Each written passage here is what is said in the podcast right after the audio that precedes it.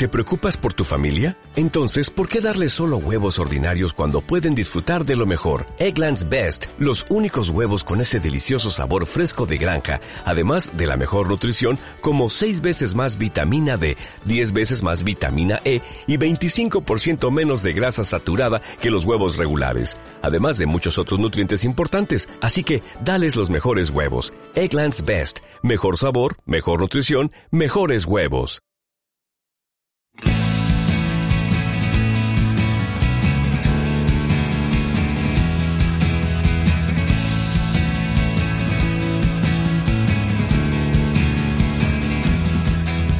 El Real Club Deportivo Español atraviesa por uno de sus peores momentos en los últimos años. El equipo ocupa los puestos de descenso en la primera división y el efecto Pablo Machín tras la destitución de David Gallego se ha diluido como un terrón de azúcar en un vaso de agua. Pero, ¿cuál o cuáles son los porqués de todo esto? ¿Por qué en unos meses el cuadro Perico ha pasado de pelear por Europa a luchar por la permanencia? ¿Qué está haciendo Pablo Machín para revertir esta dinámica? ¿O qué le están dando o qué le están pudiendo dar sus futbolistas dentro del sistema? Esta y otras muchas cuestiones le hemos querido plantear al crack de Joan Camí, periodista y analista especializado en el Real Club Deportivo Español, en el juego perfecto de esta semana.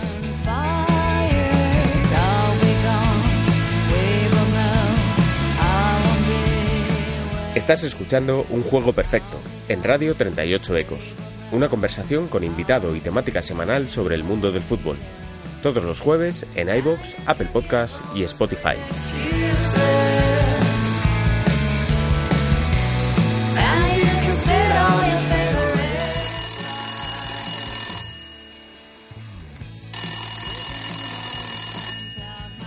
Pasa, Adri? ¿Cómo estás? Crack, Joan Camí, cuántas ganas tenía de verdad, ¿eh? de marcar tu teléfono, de hablar contigo, porque veníamos hablando estos días, hablaba concretamente con Alejandro Arroyo y decíamos, ¿qué ocurre con el español de Barcelona? ¿Qué le está ocurriendo al equipo periquito? ¿Por qué no están saliendo las cosas? ¿Por qué eh, esta temporada eh, está dejando tantas dudas? ¿Por qué ha tenido que cambiar de entrenador? Y nadie mejor, Joan, que tú para hablarnos del español, para iluminarnos un poco y analizar qué está ocurriendo con el equipo barcelonés porque, Joan, eh, visto desde fuera, eh, cuando uno analiza los partidos, cuando uno ve jugar al equipo, cuando uno sobre todo ve la parte de la clasificación que está ocupando el Real Club Deportivo Español, es una situación un poco de emergencia, es una situación un poco crítica, ¿no? Sí, bueno, primero de todo un placer estar aquí de verdad porque os sigo desde hace muchísimo tiempo y para mí sois referentes, así que eh, ya te digo, un placer enorme. Y es la gran pregunta, Adri, la gran pregunta que le está pasando. Para mí pasan muchísimas cosas. Eh, seguramente nadie, eh, ni los que seguimos habitualmente el día a día del equipo, ni seguramente los que siguen el fútbol español, se imaginaría la situación que está viviendo ahora mismo el conjunto Perico. Creo que todo viene un poco de la salida de Rubi, del mercado de fichaje, del hecho de que se apostó por un entrenador que no funcionó, que ahora ha venido Machín, que luego vamos a hablar de él. Pero bueno, situación crítica, es así, hay que asumirlo. Eh, creo que hay plantilla para, para sacar la, situación adelante, para mejorar a nivel de juego y también, obviamente, a nivel de puntos, que es lo que más urge. Pero sin duda, eh, la gran pregunta que nos hacemos a todos es qué ha podido pasar y vamos a tratar de, buscar la solución, si es que se puede, desde fuera. Vamos a intentar al menos analizar esta situación que ya decimos es bastante complicada eh, con respecto al español, porque lo comentabas, ya empezabas a dar la primera pincelada, Joan, ese de entrenador, no funcionó lo de David Gallego,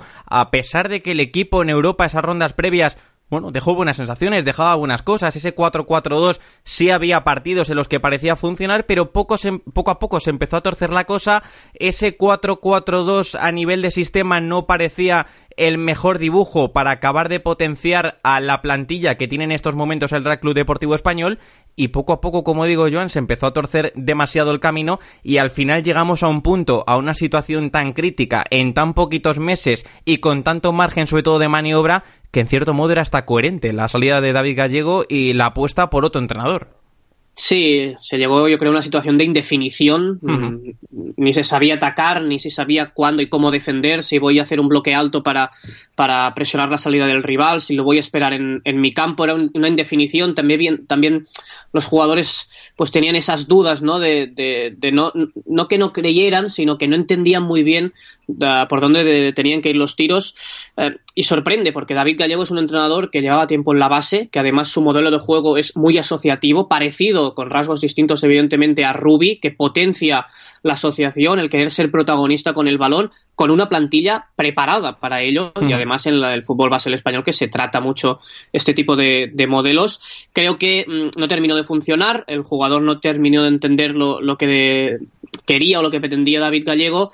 irremediablemente, porque esto es lo que sucede en el, en el, mundo del fútbol y más cuando los resultados no funcionan, pues hay un cambio de, entrenador. No se discutió demasiado porque mm, no es esa fase de partidos que estás jugando bien y tarde o temprano va, a llegar el resultado, sino es que prácticamente el español era uno de los equipos que peor jugaba de la liga en el momento que se marchó David Gallego. Sí, era un equipo muy frágil. Además, llega al banquillo Pablo Machín y nosotros en su día reconocemos, eh, Joan, eh, yo personalmente hablo, también es que lo hablaba con Arroyo en uno de los, programas en Radio 38 Ecos. Decíamos que Pablo Machín parecía eh, el perfil de entrenador que mejor iba a poder potenciar a la plantilla eh, estructuralmente de, este equipo, porque por sistema, eh, por características de su juego, por los automatismos que vimos en su día tanto en Girona como en Sevilla, el español iba a tener jugadores para reproducir bien esa idea. Sin embargo, estamos viendo que la cosa no acaba de funcionar, que el español no acaba de pasar de la segunda marcha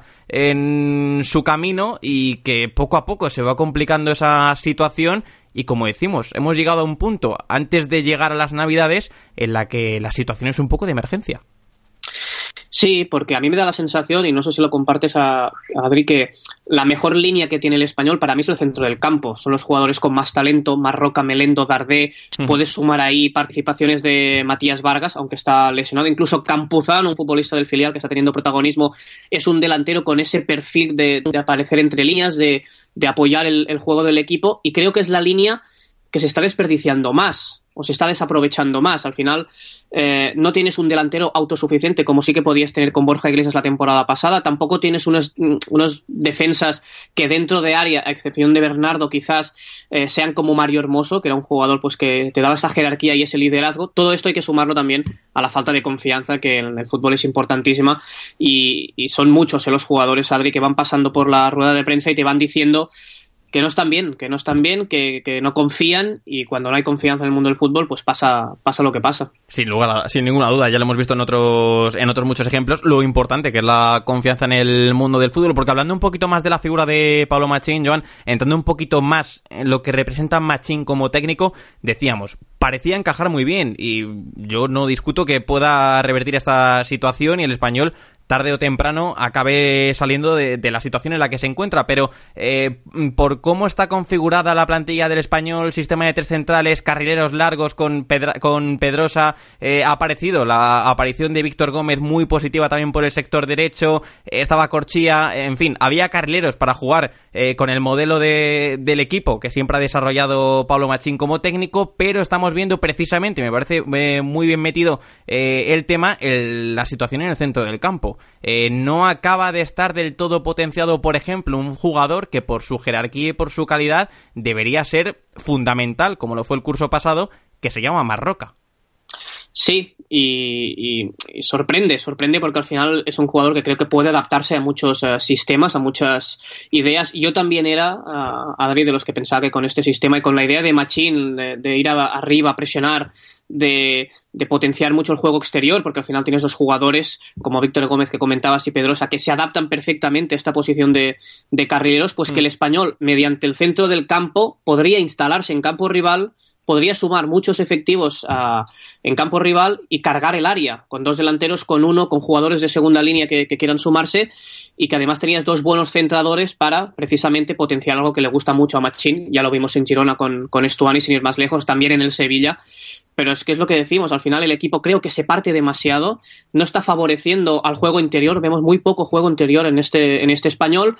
pero siguen jugando el mismo perfil de jugadores, porque vemos a Dardé, vemos a Marroca, pero si le estás obligando o potenciando otros registros, seguramente ellos pues no van a brillar tanto como si lo hicieron la temporada pasada con Rubi, que era algo totalmente distinto. A nivel de sistema hay algo muy positivo, Joan, que sí hemos visto las últimas jornadas, quizás sea la noticia colectivamente más eh, positiva para el español, que, y es que muy pronto, desde la llegada de Pablo Machín al banquillo, se empezaron ya al menos a interpretar ciertos automatismos que Machín ha tenido siempre en todos sus equipos. Uno de ellos precisamente es el cambio de orientación desde la defensa o desde la situación, desde la posición de pivote hacia el costado derecho, que siempre es el que le gusta mucho potenciar a, a Machín. Lo vimos con en el Girona en su momento, con Porto en ese costado, lo vimos también en el Sevilla, con por supuesto con Jesús Navas, y ahora con la aparición de Víctor Gómez. Sabemos que a Machín le gusta mucho bascular el juego hacia este sector. Ha aparecido el chico joven del español, pero esta fórmula de algún modo eh, no acaba de potenciar, como decíamos,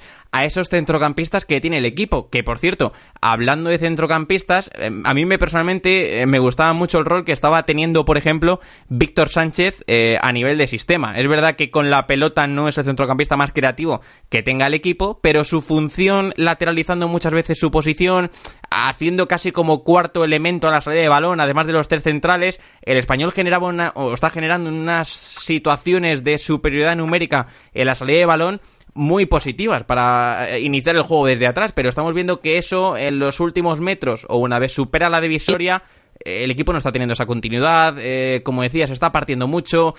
no acaba de llegar bien al área, que ahora hablaremos de una estadística que es bastante significativa al respecto, y las dificultades que se está encontrando son muchas, y a priori que Machín, con una propuesta entre comillas, simple, que se me entienda, porque no eh, ya vimos tanto en el Girona como en el Sevilla que estos movimientos de los carrileros, que estos cambios de orientación eran muy verticales, eh, siempre el centro lateral para buscar rápidamente el remate, no han acabado de dar la fórmula al español para empezar a sumar resultados, ganar confianza, ganar un poco de tiempo y a partir de ahí desarrollar el modelo. Sí, porque al final, Adri, son, son, dos resultados, y esto lo hemos visto muchas veces, ganas dos resultados y parece ya que, que, la idea funciona, que el jugador cree y todo, todo va mejor. Lo necesita el español, sin duda, y respecto a lo que comenta, yo tengo la sensación que el español llega a campo rival, pero llega mal. O sea, es una buena noticia que el equipo sea capaz de llegar, porque mm, hemos visto muchas veces que hay equipos que les cuesta muchísimo más, por el perfil de la plantilla, por el modelo, por la idea del entrenador, pero en ese sentido, Machín que lo conocemos perfectamente, eh, sabe cómo hacer llegar el balón a campo rival. El problema es que creo que no lo está gestionando bien, tanto el técnico como los eh, jugadores. Sí que vemos muchas veces la activación de Víctor Gómez, que además es un jugador que en el control orientado, en el control en carrera es muy bueno para ser tan joven, que además centra bien porque en el filial era el principal encargado del balón parado, o sea, ya te da una pista del buen pie que tiene y en el otro caso tienes a, Pedrosa, que seguramente no, tiene tan buen pie o no es tan fino, es un perfil un poquito ligeramente distinto a, a Víctor Gómez, pero en definitiva son dos jugadores de recorrido largo que te permiten dar la amplitud, que, que ensanchas al campo, o sea,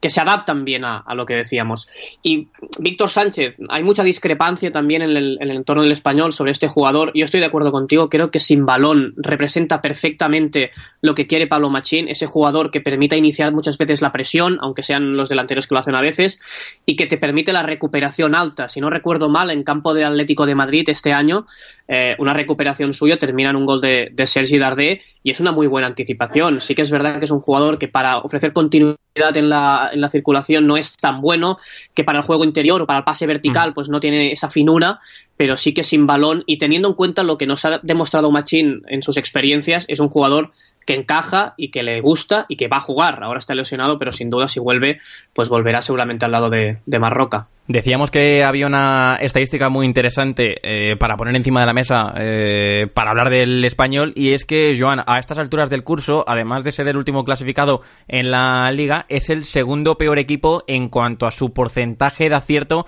en los remates. Es decir, de todas las veces que remata por partido, su porcentaje es el segundo peor de toda la liga eh, de disparos que vayan entre los tres palos. Que esto habla muy bien de las dificultades que está teniendo el equipo para ver portería, para sacar remates limpios y aquí te quiero preguntar, porque no sé si vamos a estar eh, de acuerdo los dos, si crees que es una cuestión de calidad del propio rematador o es consecuencia del propio plan, que no está consiguiendo que el delantero centro, eh, sea Caleri, sea Campuzano, sea el jugador que esté jugando arriba, eh, sea el Chucky Ferreira, acabe las ocasiones en, ocasión de verdad, en ocasión manifiesta, que sea favorable para él.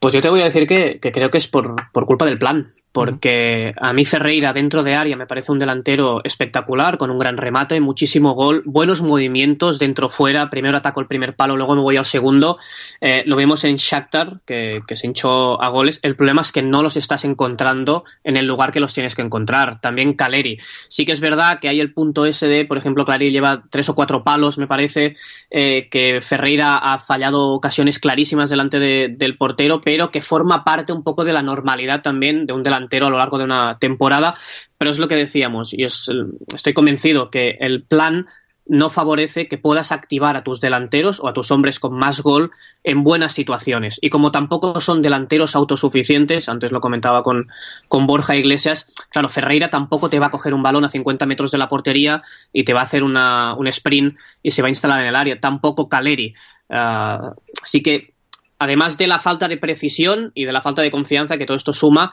creo que el plan no favorece a que puedas activar a tus mejores hombres, no solo los delanteros, sino también a los jugadores más determinantes, incluso en el centro del campo, incluso con Matías Vargas, que nos gustó mucho al inicio de, temporada, también en Europa, pues que puedan participar en la zona donde son más dañinos uh, realmente. Es más, es que por derecha, vamos a estar de, estoy de acuerdo contigo, Joan, es que por derecha decíamos antes que estaba activando bien el español, o al menos encontrando a Víctor Gómez para que reciba siempre abierto, con cierto tiempo y cierto espacio para esos controles que él mismo muchas veces eh, consigue darse a sí mismo ese tiempo y ese espacio para después de entrar y buscar el área, pero hemos visto como en los últimos partidos, Joan, el español ha intentado reproducir una jugada en la que Bulley, que está partiendo por detrás del punta, traza un movimiento de ruptura por delante de dentro hacia afuera para generar situación de superioridad 2 contra 1, pero claro, aquí ya sí tengo que decirte que además del propio plan hay un déficit de calidad a la hora de eh, ponerle bien la pelota al delantero que también se está notando, porque hemos visto que Bulley eh, es un jugador mm, que se mueve mucho, que ofrece todo tipo de desmarques, tanto en el apoyo como en la ruptura, que es ciertamente rápido para atacar el área, pero que en ese último toque, en ese último gesto está fallando mucho, y claro, eso también perjudica evidentemente que el balón llegue en condiciones al punto de penalti. Sí, porque además Bulley debería ser seguramente el jugador que rematase ese centro, aunque no es un grandísimo rematador, no tiene esa envergadura, pero ya en la Liga China pues ha marcado técnicos golazos. Evidentemente el, nivel de una liga y la otra no es, no es, comparable, pero es lo que tú comentas. Lo ideal seguramente sería que Víctor Gómez fuera quien pusiera al centro, que además tiene esa capacidad de desborde en uno para uno, que se puede ir hasta la línea de fondo y poner un buen centro y que allí dentro de área hubiera los dos delanteros más algún jugador de segunda línea que puedas ah, activar. Por ejemplo, en los últimos partidos hemos visto que el español juega con un único punta que es Víctor Campozano, un jugador que para mí encaja mejor en la doble punta, que no es un delantero referencia, no es un tanque, no es un jugador fuerte en las disputas y que dentro de área pues difícilmente eh, te va a rematar. Creo que ha querido cambiar un poco el plan también Machín, porque con las lesiones te tienes que adaptar un, un, poquito. Seguramente ahora hemos visto un español que sale mucho más en velocidad, que defiende un poco más abajo, que ya no presiona tan arriba, o al menos durante tantos minutos durante el partido pero es lo que tú dices, hay que sumarle también pues que muchas veces las acciones que debería hacer un jugador en concreto las está haciendo otro, en este caso Bulley, que no es un gran centrador, sí un buen rematador y no está pues haciendo el rol que seguramente le, le pertocaría por su condición de futbolista. Sí, luego por el sector izquierdo estamos viendo que sí ha intentado el español en ciertos encuentros o, momentos de los partidos eh, encontrar o buscar a Darder entre líneas, que puede ser ese jugador que recibiendo ya gire a la defensa rival, que aparezca por detrás de los pivotes y cambie completamente la situación, que sea el futbolista que finalice desde el balcón del área o que consiga eh, poner en el desmarque, en el pequeño desmarque de ruptura al delantero, que lo encuentre en esos últimos metros para finalizar la, la ocasión pero es un recurso dentro de la pizarra, Joan, que este sí que se ha visto casi un esbozo de ello, que se ha visto en ciertos momentos, pero no se termina de ver eh, con continuidad. Y Darder eh, es otro jugador que el español debería tener activado sí o sí, como puede ser el caso de Marroca, como puede ser el caso, estamos comentando ya del delantero, en fin, que tiene ciertos actores el español que no acaba de tener potenciados y que evidentemente si consiguiese de ellos un poquito, eh, seguramente la situación cambiaría por completo. Sí, y, con Dardé hay un debate y, no sé si vas a estar de acuerdo, Adri. A mí me parece un jugador eh,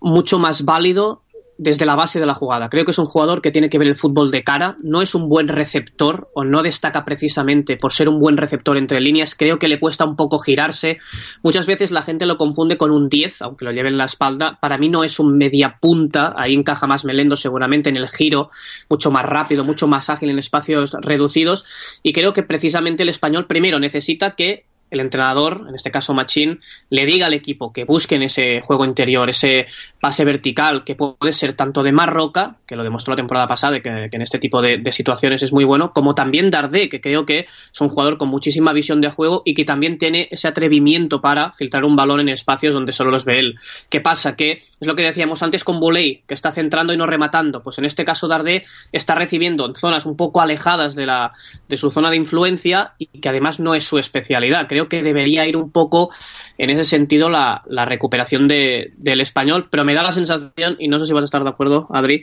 que Machín es inflexible un poquito con sus ideas y que difícilmente va a cambiar drásticamente en estos partidos que vienen ahora. Sí, no, no, no lo, no parece, no, no parece, no hay motivos que den eh, de pensar ello, pero hay otro tema ya para ir eh, cerrando este bloque, Joan, decías ese juego interior, eh, escalonar un poquito a los jugadores. antes decías que el español está atacando bastante mal en campo rival, al final no acaba de pararse bien, las pérdidas son de peor calidad y decías que dabas paso a otra de las grandes claves del análisis, que estamos viendo ya en los últimos partidos como no está yendo tan arriba el equipo, sino que prefiere esperar un poquito más atrás, ser un poquito más reservado y eso también puede ser consecuencia, Joan, de lo débil o lo frágil que está siendo el equipo en su propia área, porque más allá de Diego López, estamos viendo, por ejemplo, eh, que Fernando Calero está, eh, no está siendo el Fernando Calero de la primera vuelta del Real Valladolid la temporada pasada, y esos errores también eh, están minando mucho la confianza de un equipo que si ya va bastante cortito de confianza de por sí, verse siempre por detrás en el marcador o cuando se adelanta que le consigan empatar muy pronto,